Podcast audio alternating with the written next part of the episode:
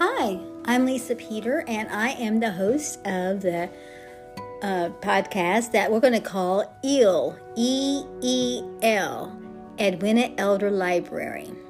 Uh, now, what I hope to do on this little podcast is maybe read some expert excerpts from different books that I have read, or perhaps from some sermons that I've listened to and taken notes from.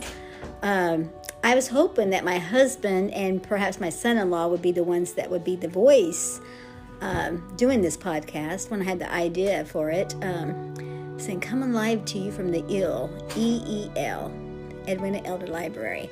But actually, right now, I am sitting in my Star of Song studios where I teach music lessons. Um, however, since we've had this um, coronavirus, I have had to shut down my um, studios except for teaching online. I have been teaching a few on um, video chat, and I hope to get more. But I went from 16 lessons down to, well, I've only taught two video chats so far. Um, and I do have a little girl with me here today. I normally um, babysit. Um, I babysit one girl for eight hours a day for at least four days a week, but I have not done that since her spring break. She had spring break, and then the two weeks since that um, because of the coronavirus. I have not had her, and the little girl that here is here today with me. Um, she's only here, uh, going to be here for like about five or six hours, um, and this is the first time I've had her for a few weeks, just for the same same reason. So she's got her little mask on, and uh, we're just um, trying to take it safe and wash our hands often, and pretty much staying six feet apart. And so that's what we're that's what we're pretty much doing. We like to chase each other around the house and stuff for play, for exercise.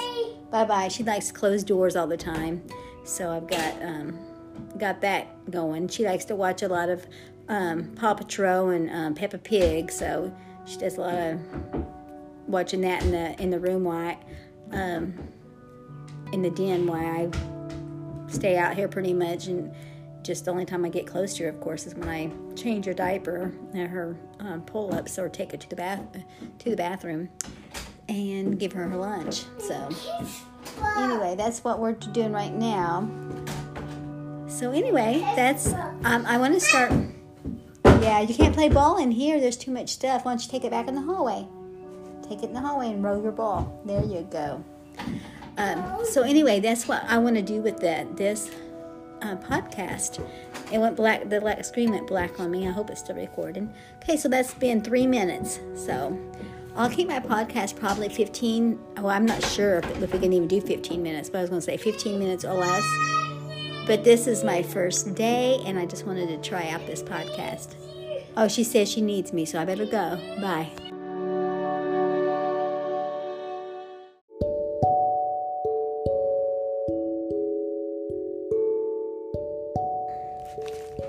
Hello, this is Sister Lisa coming to you today from the EEL, the Edwina Elder Library.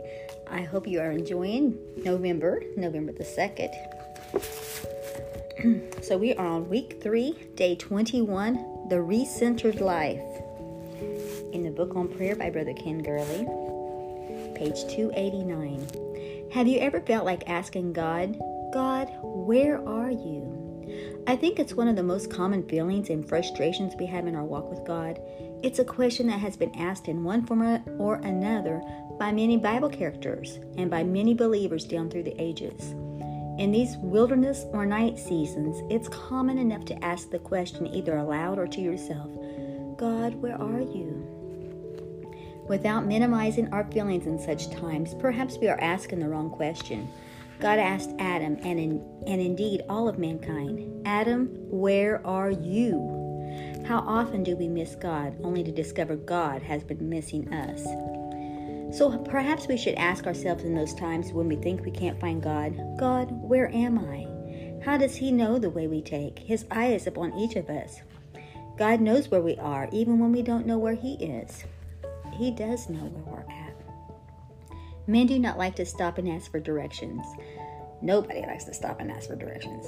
I don't like to. Someone once asked, someone once said, had the three wise men been women, Christmas would have been in July rather than December. For men, GPS was a gift from above. We now know where we are at any given time. On occasion, however, technology glitches and we have to recalculate our location on the map. Yeah, I don't like GPS very well. Page 290. Maybe that's how it is with prayer. We can at times get disoriented. We are moving in one direction, get sidetracked into another, and we wonder where God went. Jesus was, has always been, and will always be at the center of it all. You know, yesterday we talked about um, on my my weekly devotional. I was talking about the Good Shepherd, and it was a, it was a two it was a twofold, no pun intended. Um, it was about the sheep and about the shepherd, but it's also it's pastor appreciation for my my husband, my pastor, and I ordered him for pastor appreciation. I ordered him a shed, um, uh, a garage, a portable a portable building and um, it's going to be here sometime, probably the end of end of November, first of December. But anyway, that's beside the point. That part of it's beside the point. But also about the Lord being our shepherd. Psalms 23: The Lord is my shepherd; I shall not want. And talking about that song that we uh, grew up know, I heard it as far as I remember of my life. I've heard it. I was that one lost sheep. The shepherd went out to search for his sheep all through the night or the rocky steep. He searched till he found me. With love bands he bound me, I was that one lost sheep. And you know, each, each one can sing that because he cares for each and every one. I've heard it said that if there's only one sinner, if there's only one person alive, Jesus would have still come to earth and died for that one sinner. And you know, we are all precious in his sight. Jesus loves the little children of the world. We talk about we talked about that um, global missions two Sundays ago, and we was talking about how He's got the whole world in His hands. He's got you and me in His hands. He cares about us, and so when we get those um, when we get those feelings of feeling alone or uh, woe is me and stuff, we need to realize that we are not alone. No, never alone. He promised he'd never leave us, never leave us alone. See, almost everything that we think of or any thought we have, somebody's written a song about it. Somebody had, there's a song or a psalm or verse in the Bible. There is something because we all we all go through the same things because that's just part of our, our walk. That's just part of our life and our cycles. We go through these cycles. We have our high points, we have our low points but it's to remind us that this life is not about us. This life is about Jesus. This life is about about his kingdom and that this is just temporary. And that leads me on to the next part of our book. Let's get back to our book. Christ-centered lives. We live Christocentric or Christ-centered lives. Jesus is at the heart of each and everything we do. Everything in our lives is best understood in terms of our relationship with Jesus. The Apostle John sees the risen, glorified Christ in heaven. Notice a portion of his description of Jesus Revelation 1 12 and 13. I saw seven golden candlesticks, and in the midst of the seven candlesticks, one like the Son of Man. The seven golden candlesticks represents silent churches in Asia Minor, but more generally, the church itself. Oh, not silent, but select. I thought, what?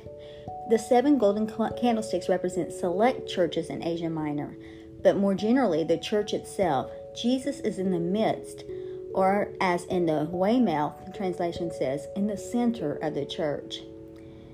When we can't find God, we need to be reminded He's always at the center. There's a song, Jesus at the center of it all. Jesus at the center of it all. From beginning to the end, it will always be, it's always been, you, Jesus. Jesus by Israel Houghton, Houghton, H O U G H T O N, Micah Massey, and Adam Ranney. They wrote that song. But that goes back to a couple weeks ago, like I said, when I was talking about global missions, and I had the, the little world, I had the globe in my hands, and I was talking about Jesus being the core. He's the core, He is the center of it all. So, um, you know, just think about that the axis. Everything that we do revolves around Jesus. Our whole world spins around Him. And when we get off kilter a little bit, we just need to pray, get back on, get us get back on course because He doesn't get off course. he doesn't get off course. He is the he is the center. He is the revolving. He's the wheel in the middle of the wheel. Early believers embraced Christ centered lives. When they said Jesus is Lord, they acknowledged life was knowing Him, being near Him. Philippians 2 and 11. Page 291.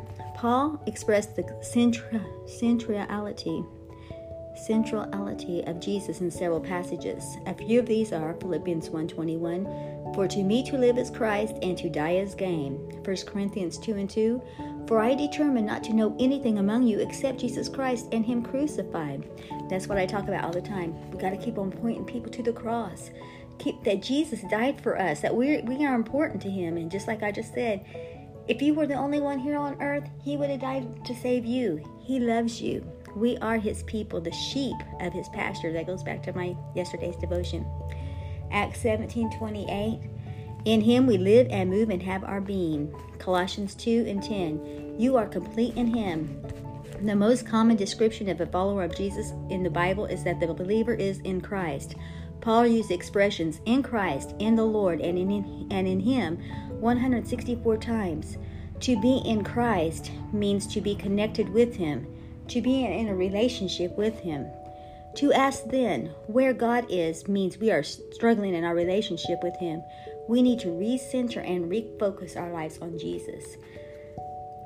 See, if you have if you have questions about where are, where is Jesus, where is Christ in your life, where is He at when you need Him the most? He's right there. He's right there. He just wants you to ask. Ask and believe. If you have the faith, the grain of a mustard seed, you can say unto these mountains, Be thou removed, and they'll be cast into the sea, because He is that powerful. Jesus is at the center of it all. Well, God bless you. Y'all have a wonderful day. I'll finish reading page 291 tomorrow as it goes into another part. Thank you. Bye bye.